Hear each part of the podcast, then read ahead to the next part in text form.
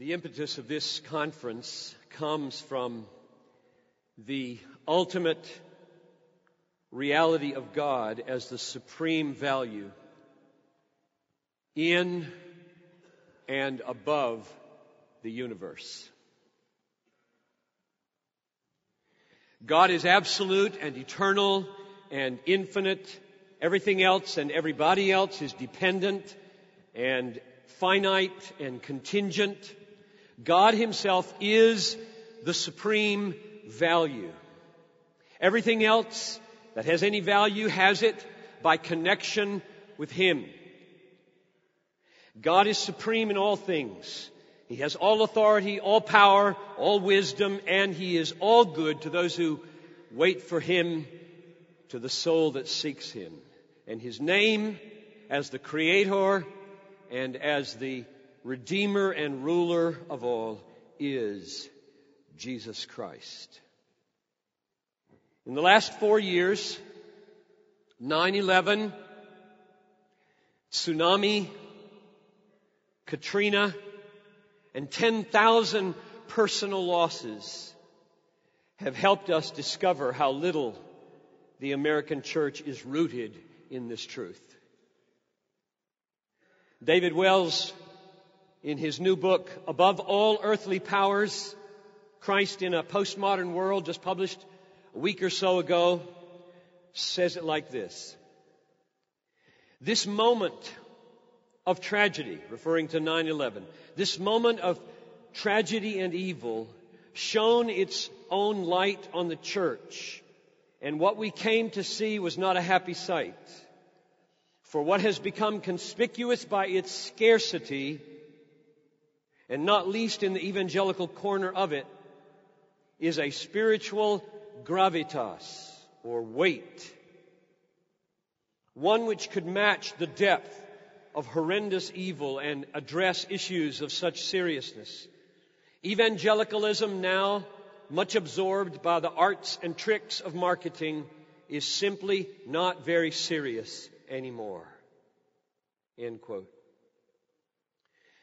In other words, our vision of God in relation to evil and suffering was shown to be frivolous. The church has not spent its time on the energy that it takes to go deep with the unfathomable God of the Bible. Against the overwhelming weight and seriousness of the Bible, much of the church is choosing at this very moment to become more light, more shallow, more entertainment oriented, and therefore very successful in its irrelevance to massive suffering. The popular God of Fun Church is simply too small and too affable to hold a hurricane in his hand. The biblical categories of God's sovereignty lie like landmines in the pages of the Bible, waiting for someone to seriously open the book. They don't kill, but they do explode trivial notions of God Almighty. So, my prayer now for this conference is that God would stand forth in this room and in your life and reassert His creator rights over our lives and show us His crucified and risen Son who has all authority in heaven and on earth and waken in us the strongest possible faith in the supremacy of Christ and the deepest of comforts and the sweetest of fellowship with Jesus that we've ever known. The speakers that have assembled to address you in these days have all suffered. For some, it is more plain than others, but you don't need to know the details of everyone. Suffice it to say that none of them is dealing with a theoretical issue. They live in the world of pain and loss where you live. They are aware, we are aware of who's here. People who are dying are here and have very little time left. People who love those who are dying are here. People who live with chronic pain every day of their lives. People who have just lost one of the most precious people in their lives. People who do not believe in the goodness of God or scarcely believe in God at all and are hoping, perhaps beyond all imagination, that here they might find that the gospel, after all, is true and able to sustain what they are facing. And some of you are here about to enter a season of suffering for which you are totally unprepared. These speakers are not naive about life or about who you are, and they are glad, and I am glad that you are all here, whatever your condition or place in the pilgrimage of faith. We pray that you'll never be the same again. The approach that I'm going to take tonight is not to try to solve the problem or any problem of the sovereignty of God, but to celebrate it with you by marking 10 aspects of God's sovereignty over evil and Satan's hand in it, over suffering and Satan's hand in it. I want to make light appropriately of, of Satan tonight. I want him to be put in his proper place. And I want God to be put in his place, vastly more sovereign over Satan. My hope in doing this the first night is that it will beget by the power of the Holy Spirit through the agency of His Word worship. Because I believe that if our minds can be brought simply to see and savor and be stunned by the majesty of the sovereignty of God, and we re- respond in worship, then our minds will be brought into a frame that will be able to receive whatever measures of solution God is choose to, has chosen to offer us in the Bible. If you, if you come to the Bible without Job's disposition of falling on your face, putting ashes on your head, acknowledging your sin, and worshiping, you will not solve any problems in the Bible. And so my prayer is that you would see God in His sovereignty from His Word and worship. The definition of the sovereignty of God that I am operating with tonight is this. It is not merely that God has the power and the right to govern all things, but that he does so always without exception. He has the right and he has the power to govern all things and he does so all the time without any exceptions. So I have ten celebrative statements of God's sovereignty over Satan's work. Number one. Let us celebrate that God is sovereign over Satan's delegated world rule. Satan is sometimes called the ruler of this world. Sometimes he's called the God of this world or this age. Sometimes he's called the prince of the power of the air. And sometimes a cosmic power over this present darkness. All of those labels mean we should probably take very seriously his offer to Jesus in the wilderness when he says in Luke 4 5, the devil took up Jesus and showed him all the kingdoms of the world in a moment of time and said to him, To you I will give all this authority and their glory, for it has been delivered to me and I give it to whom I will. If you then will worship me, it will be yours. Now that last statement is strictly true.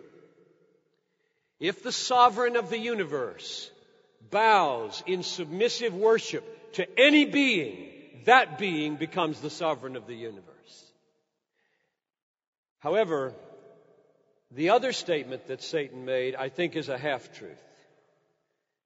I can give this world and its kingdoms and its glory to whomever I please. Hmm. No doubt Satan plays a huge role in the rise of Stalin's, Hitler's, Idi Amin's, Bloody Mary's, Saddam Hussein's into their murderous power. But he does this only by divine permission and within God's appointed limits. And the Bible makes that clear over and over again. For example, Daniel 2:20. Daniel answered and said, Blessed be the name of God forever and ever, to whom belong wisdom and might. He changes times and seasons. He removes kings and sets up kings. Daniel 4:17.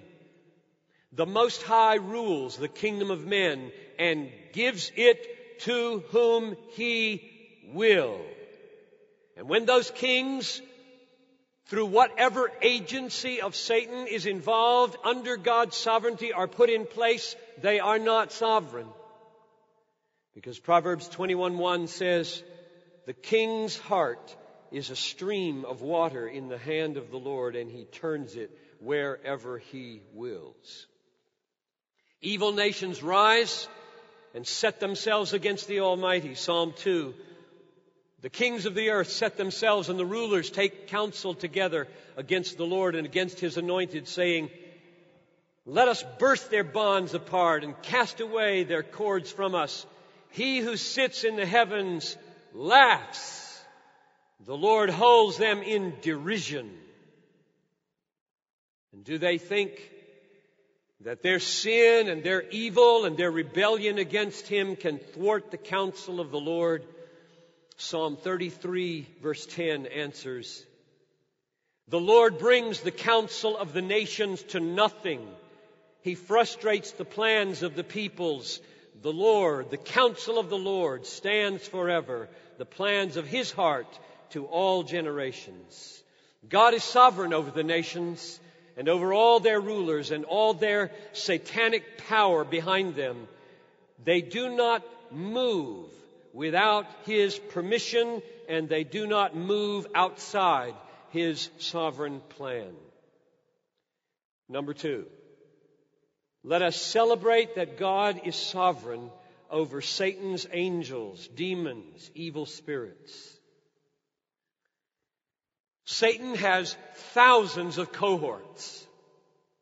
They are called demons, evil spirits, unclean spirits, the devil and his angels. We get a, a tiny glimpse of this demonic warfare in Matthew, I mean in Daniel chapter 10. Remember that strange story where Daniel begins to pray. Three weeks delay until an angel arrives with help. And the angel explains the prince of kingdom, the prince of the kingdom of Persia withstood me 21 days. But Michael, one of the chief princes, came to help me. Hmm. So apparently, a great demon over the prince of Persia fought against this angel and then God sent Michael to help him and he went on his way to help Daniel. And the Bible leaves absolutely no doubt in our mind who is sovereign in those skirmishes in the heavenly places.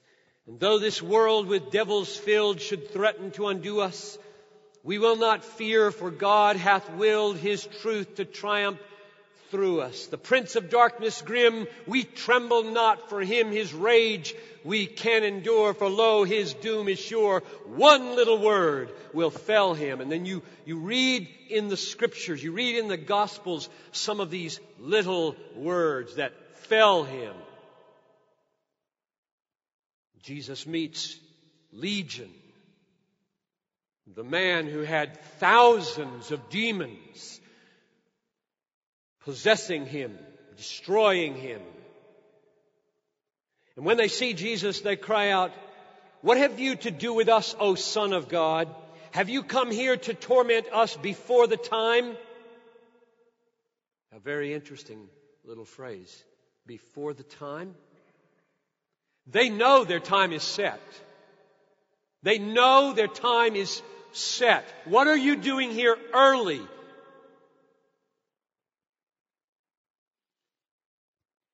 And so Jesus spoke to them one word Go.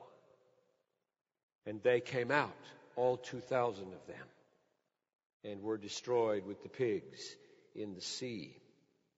And Mark, in his story earlier, puts it very boldly. He commands even the unclean spirits, and they obey him. Anybody that has any thought that a demon can be disobedient to God and His Son when they will for them to be obedient does not understand the authority of God. They obey Him. We tremble not for Him, His rage we can endure, and even though they slay Him, they always must obey him. God is sovereign over Satan's angels. Number three, let us celebrate that God is sovereign over Satan's hand in persecution. The Apostle Peter describes the suffering Christians like this your adversary, the devil, prowls around like a roaring lion seeking someone to devour. Resist him, firm in your faith, knowing that the same kinds of suffering are being experienced by your brotherhood throughout the world. So the suffering of persecution is described here like the jaws of a lion that can close over a Christian trying to consume their faith. But do these Christians suffer in Satan's jaws of persecution apart from the sovereign will of God? When Satan crushes a Christian, their own personal Calvary, does God not govern those jaws the way he did for his own son's Calvary? Listen to Peter's answer. This is 1 Peter 3:17.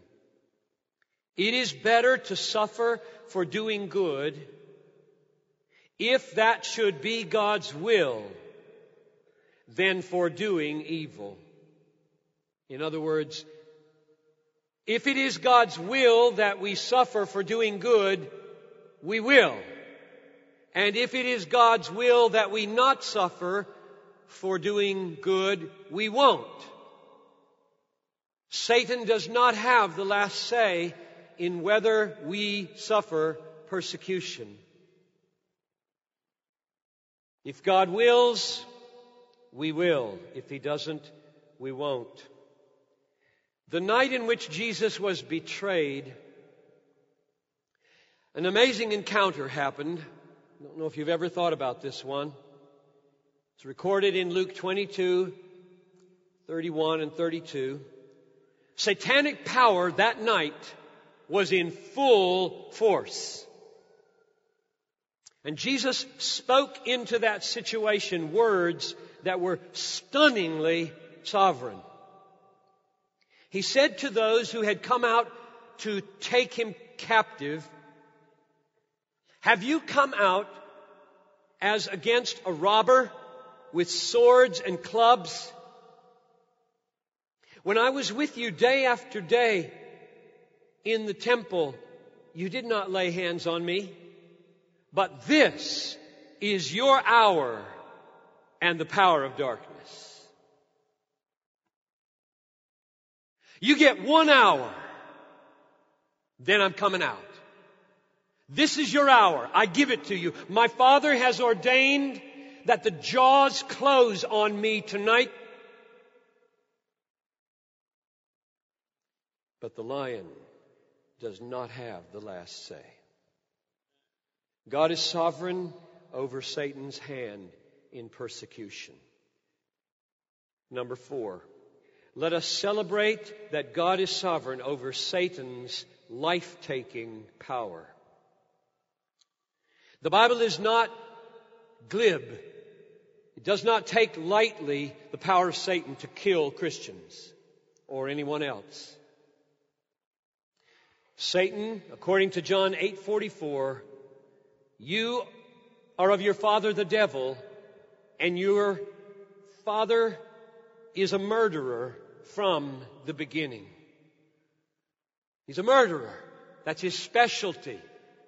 He wants to destroy. And John tells us in Revelation 2:10 that he does it successfully in this life. Do not fear what you are about to suffer. Behold, the devil is about to throw some of you into prison that you may be tested. And for ten days you will have tribulation. Be faithful unto death, and I will give you the crown of life. Is God then not the Lord of life and death? He is. None lives and none dies but by God's decree. See, now I, even I am He, and there is no God besides me. I kill and I make alive. I wound and I heal, and there is none that can deliver out of my hand, that can snatch to death any person whom God wills to live. James, the brother of the Lord, said this in a most remarkable way. In fact, this text probably has as great an effect on me in breaking me anytime my will begins to rise up as any text in the Bible. Let me read it for you. This is James 4 13 to 16. Listen for the sovereignty of God over life and death. Come now, you who say, Today or tomorrow we will go to such and such a town and spend a year there and trade and make a profit. Yet you do not know what tomorrow will bring. What is your life? You are a mist that appears for a little while and then vanishes. Instead, you ought to say, if the Lord wills, we will live and do this or that. As it is, you boast in your arrogance. All such boasting is evil. That's a devastating text. Because it says the sentence, I'm going to Duluth tomorrow, is arrogant. If it's not accompanied, at least tacitly, by the statement, if God wills that I wake up tomorrow morning. And if He doesn't, I won't. If the Lord wills, we will live and do this or that. You will get home tonight or get to your hotel tonight if God wills. And if He doesn't, then we die. God, not Satan, makes the final call. Our lives are in His hands ultimately, not Satan's. God is sovereign over Satan's life taking power. Number five, let us celebrate that God is sovereign over Satan's hand in natural disasters. Hurricanes, tsunamis, tornadoes, earthquakes, blistering heat, deadly cold, drought, flood, famine. When Satan approached God in the first chapter of Job. He challenged God in verse 11 stretch out your hand and touch all that he has, and he will curse you to your face. And God says, Behold, all that he has is in your power. Only against him do not stretch out your hand. Now, the result of giving Satan that much leash were two human atrocities and two natural disasters. One of the disasters reported in verse 16 the fire of God fell from heaven, Job, probably lightning, and burned up the sheep and the servants and, the, and consumed them, and I alone have escaped to tell you. But the worst report came last. Your sons and your daughters were eating and drinking wine in their oldest brother's house, and behold, a great wind came across the wilderness and struck the four corners of the house, and it fell upon the young people, and they are dead.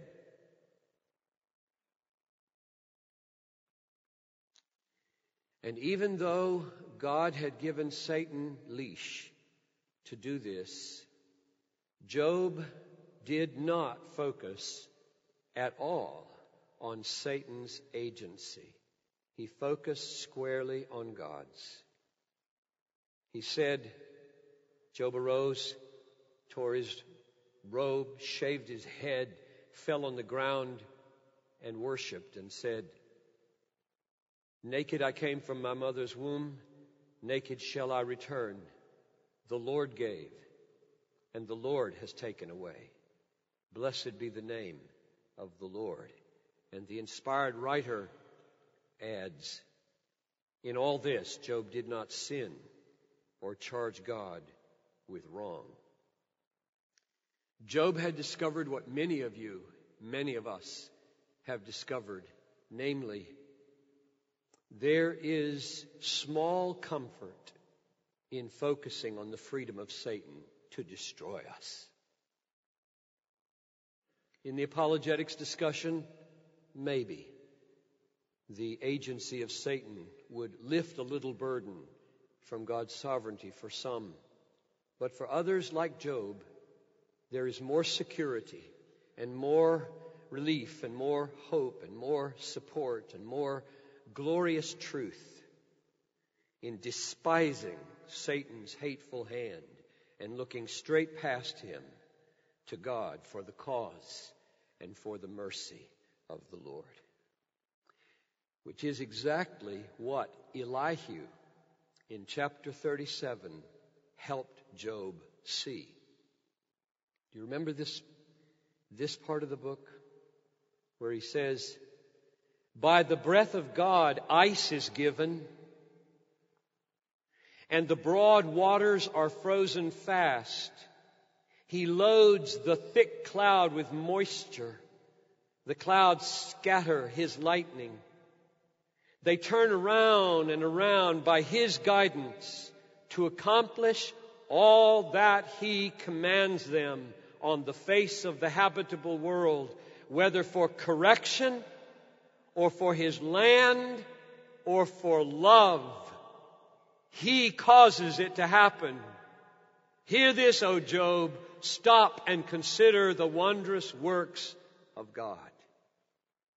So Job's first impulse in chapter 1 was exactly right.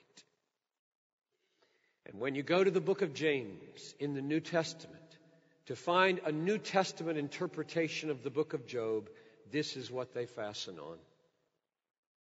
James 5:11 You have heard the steadfastness of Job and you have seen the purpose of the Lord how the Lord is compassionate and merciful. God, not Satan, is the ruler of the wind, and of course, he's the ruler of the waves. Jesus woke from sleep in the boat with total authority. And he opened his mouth and said two words Be still. and the waves obeyed him. And they obey him today without exception. The Lord gave, and the Lord has taken away. Blessed be the name of the Lord. There's not a plant or flower below, but makes his glories known. And clouds arise and tempests blow by order from his throne.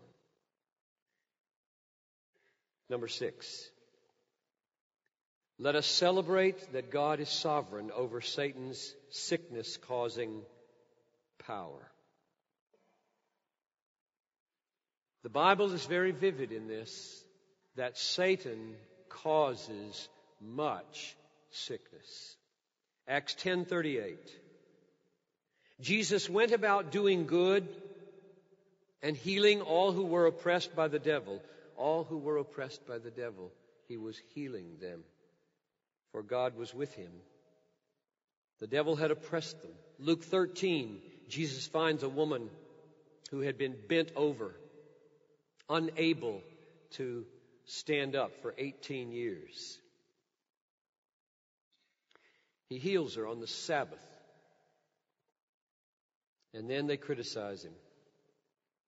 And he says this Ought not this woman, a daughter of Abraham, whom Satan bound for 18 years, be loosed from this bond on the Sabbath day? Satan bound her for 18 years. That's what this was. It was Satan. Which is why Christ's healings are seen in the New Testament as the inbreaking of the kingdom of God and its final victory over all disease. All the works of Satan are going to vanish. It's right and good to pray for healing. In our prayer room, there are people who are very sensitive to the two ways that God gets glory by healing and by sustaining grace in sickness. Both are beautiful displays of the glory of God. If you go there for prayer, they will not make you feel awkward either way. Christ has bought for us complete and total healing. That's very plain in Isaiah 53 and in Matthew and in 1 Peter 2. He has promised, however, not that we get the whole inheritance in this life. And how much of the inheritance that He has purchased for us we get in this life lies squarely in His hands. Ours is not to judge or run the world. Ours is to pray to our Heavenly Father and trust His answers. If we ask Him for bread, He will not give us a stone. If we ask Him for a fish, he will not give us a serpent. He may not give us bread, and He may not give us a fish, but what He gives us will be good for us. And that He does promise without exception. We never pray in vain. One of my colleagues, Tom Steller, loves to say, Nothing never happens when you pray.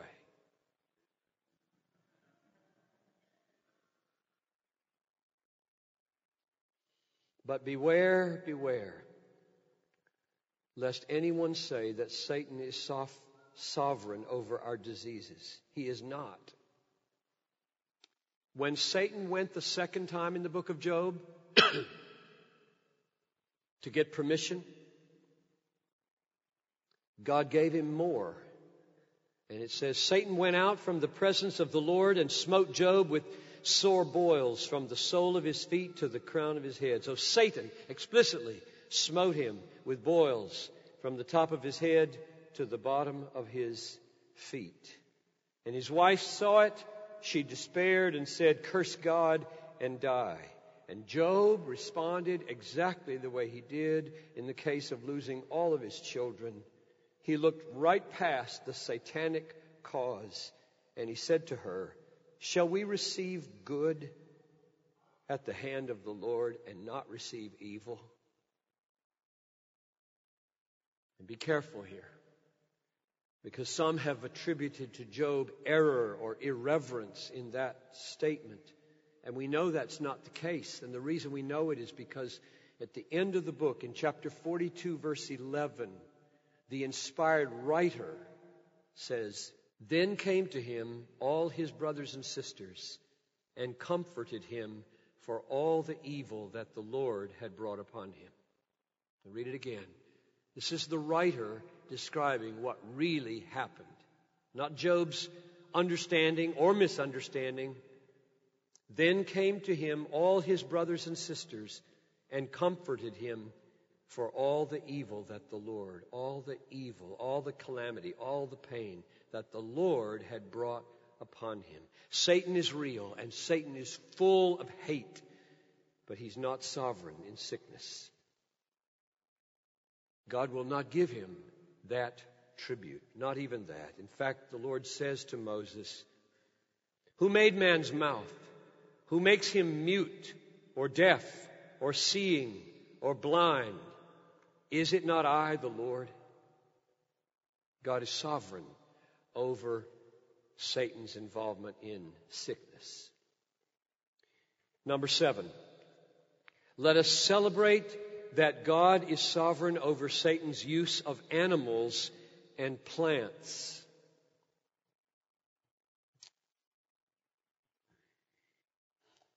Satan is sometimes described as a, a lion, metaphorically, a great dragon, a serpent of old.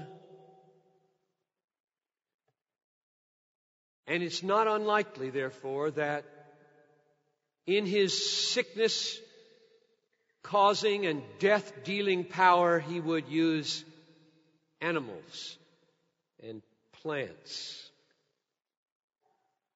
The lion in the Colosseum, the black fly that causes river blindness, the mosquito that causes malaria, the birds that carry avian flu, the pit bull that attacks a child, the bacteria in your belly, which Barry Marshall and Robin Warren just discovered cause your ulcers rather than stress, and got the Nobel Prize for it last week.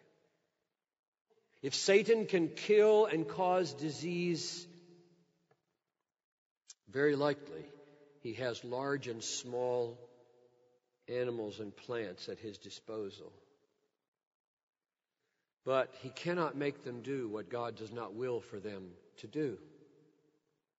From the giant Leviathan that God made to sport in the sea, to the tiny gnats that God spread all over the land of Egypt, these little and large animals do what God commands them to do. And the, the clearest and most interesting place that we see it is in the book of Jonah isn't it? The Lord appointed a great fish to swallow up Jonah, and it did exactly as it had been appointed. And the Lord spoke to the fish, and it vomited Jonah out on dry land.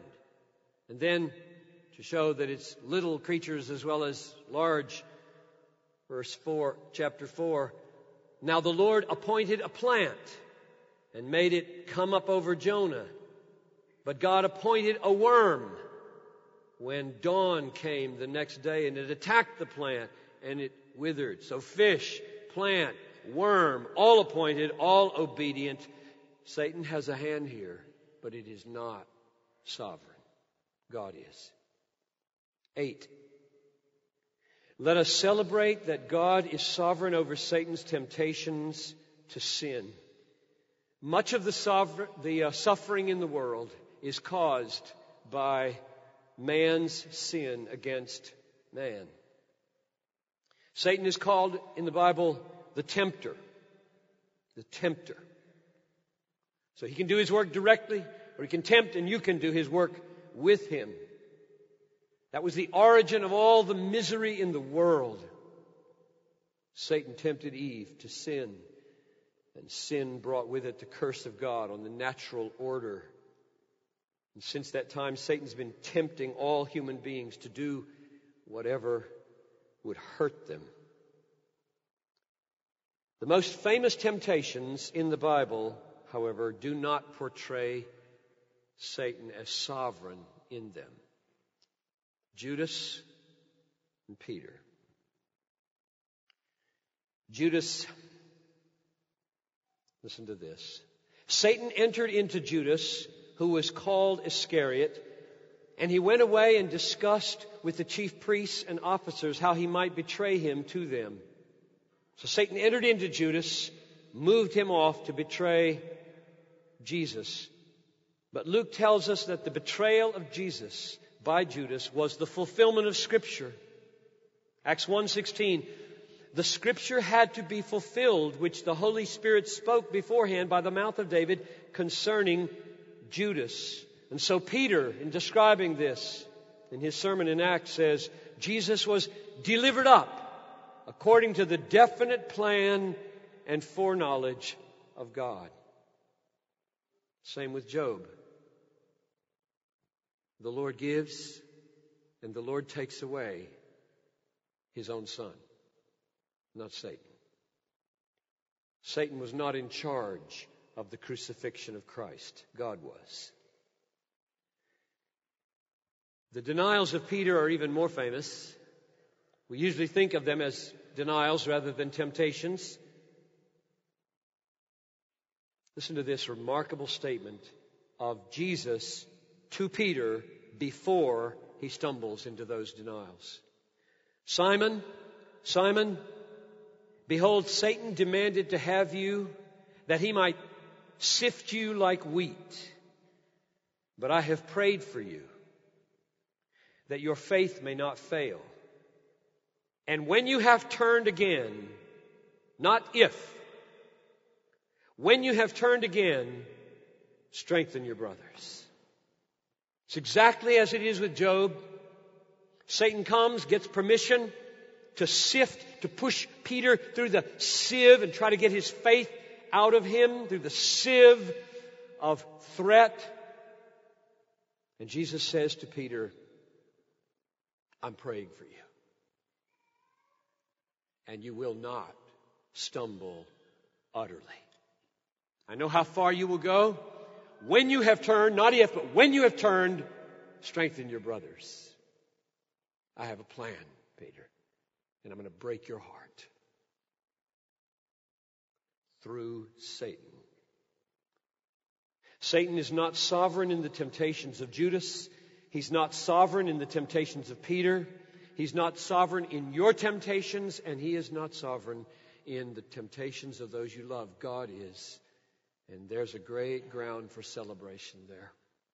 Number nine, let us celebrate that God is sovereign over Satan's mind blinding power. The worst suffering that will ever be, besides Christ's suffering, is the suffering of hell. Satan is doomed to experience that suffering according to Revelation 20 verse 10. The devil who had deceived them was thrown into the lake of fire and sulfur where the beast and the false prophet were, and they will be tormented day and night forever and ever. And Satan's aim is to take as many of us with him as he possibly can. And the way he does it, and it's the only way he can do it, is by blinding our minds to the light of the gospel of the glory of Christ, who is the image of God. And that's why we read in 2 Corinthians 4 4. In their case, the God of this world has blinded the minds of unbelievers to keep them from seeing the light of the gospel of the glory of Christ, who is the image of God. If Satan can succeed in blinding your mind to the glory of Christ in the gospel, then he can take you with him to hell. But if he cannot, he, if he cannot blind you to the glory of Christ in the gospel, then you will see it and you will believe in it because it is a self-evidencing power. The gospel is the power of God unto salvation to everyone who believes, the Jew first and also to the Greek. For in it the righteousness of God is revealed from faith to faith. So he says in verse 6 of that second Corinthians chapter 4. God who said, let light shine out of darkness has shone in our hearts to give the light of the knowledge of the glory of God in the face of Christ. The, the comparison there is between God's sovereign, let there be light at the beginning of creation, and God's sovereign, let there be light in my dark heart. The only way that any of you ever got saved or will get saved is that you were blind, you were deaf, you were dead in your trespasses. You saw nothing beautiful in the cross. Jesus was boring or mythical. And then, beyond all your expectation, God said just what he did to Lazarus. Arise, let there be light. And there was light in your heart. Perhaps some of you, it just started like a little glimmer at the end of the tunnel, and you had to track it down, and it opened to you. For some of you, it was like an explosion of light, and everything changed. One way or the other, God's sovereignty to overcome my deadness is my only hope for escaping hell and being freed from the blinding effects of Satan's power. And God is sovereign over Satan's blinding effects. That's the only way any of us have hope for our children, hope for our dads, our mothers, our uncles, our aunts, the people we care about in our neighborhood. The only hope for the most hardened sinner is that God raises the dead and makes light shine out of nothing. Finally, number 10. Let us celebrate that God is sovereign over Satan's spiritual bondage. Satan enslaves people in two ways. One is through pleasure, by making us think we don't need God because we have everything here. And the other is by pain, that makes us think God's not worth it, He's not good, He's not powerful. And He can get us from both sides, whether it's pleasure or whether it's pain. He can hold us in bondage. And the only solution to either of those sins is repentance. We must turn by the illumination of Christ and say, I renounce my reliance upon this world's pleasures as my treasure. And I embrace Christ as my superior treasure. And I renounce my doubts of God's goodness and God's power and God's wisdom. And I embrace God as He's revealed in the scriptures. I repent of all my unbelief and all my idolatry and my skepticism. That's the only way anybody will be saved. And then we have a description of how that happens in 2 Timothy 2:24 to 26 which so beautifully combines the human agency in it and the divine power in it. It goes like this. And the Lord's servant must not be quarrelsome, but kind to everyone, able to teach, patiently enduring evil, correcting his opponents with gentleness. God may perhaps grant them repentance leading to a knowledge of the truth, and they may escape from the snare of the devil having been captured by him to do his will. I wonder if I read it too quickly and you didn't hear it. Let me say that phrase again. God may perhaps grant them repentance, leading to a knowledge of the truth, and thus they escape from the snare of the devil, having been captured by him. So God grants repentance from our idolizing pleasure and from our skepticism about the goodness of God. He grants us repentance, and in that repentance, the power of Satan is broken. Satan cannot eternally damage anyone who repents and turns to the living Christ. Satan is not sovereign over his captives. God is. When God grants repentance, we are set free from the snare of the devil. And we spend our days celebrating and spreading the sovereignty of God. The evil and suffering in this world are greater than any of us in this room can imagine. You know a lot. But oh, if we gathered the statistics, if we gathered the photographs, if we gathered the stories, none of us come close to describing the horrendous evil in this world. But evil and suffering are not ultimate. God is ultimate. Satan, the great lover of evil and suffering, is not sovereign. God is sovereign. He does according to his will among the hosts of heaven and among the inhabitants of the earth, and none can say to him, What have you done? Daniel 4:35.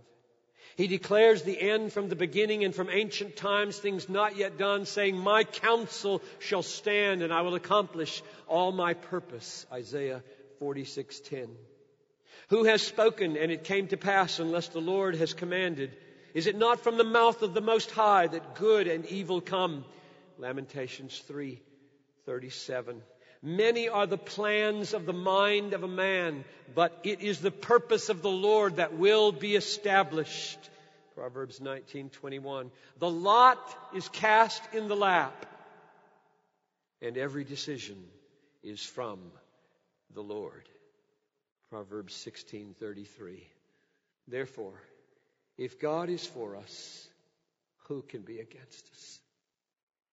Who shall separate us from the love of Christ? Shall tribulation or persecution or famine or peril or nakedness or sword? No. In all these things we are more than conquerors through him who loved us. God moves in a mysterious way, his wonders to perform. He plants his footsteps in the sea and rides upon the storm. Ye fearful saints, fresh courage take. The clouds you so much dread are big with mercy and will break in blessings on your head. Blind unbelief is sure to err and scan his work in vain. God is his own interpreter and he will make it plain. His purposes will ripen fast, unfolding every hour. The bud may have a bitter taste, but sweet will be the flower. Let's pray. Father in heaven, I so long to walk with my friends in the light of your sovereignty over Satan and over myself. And so I ask, Lord, that you would draw near and grant us eyes to see, hearts to savor, and to worship. I pray that we would humble ourselves under your mighty hand. And I pray that we would walk in the light as you are in the light. And I pray, Lord, that strength of soul would come into us. I pray that those here, especially who suffer most, would find themselves most deeply strengthened. Oh, may the inner man grow strong with the presence of Christ in this conference. Lord, leave us not to ourselves. Pour out the Holy Spirit upon us. Pour it out in the prayer room, oh God. Pour it out in the bookstore. Pour it out in all the hallways and in our seats. Grant, I pray, that that we would be much in prayer, much in reliance upon you. Don't leave us, Lord, to ourselves. There are great and deep and awesome things that need to be done in this people. I commend them to you for your healing. I commend them to you for your sustaining grace. In Jesus' name, amen.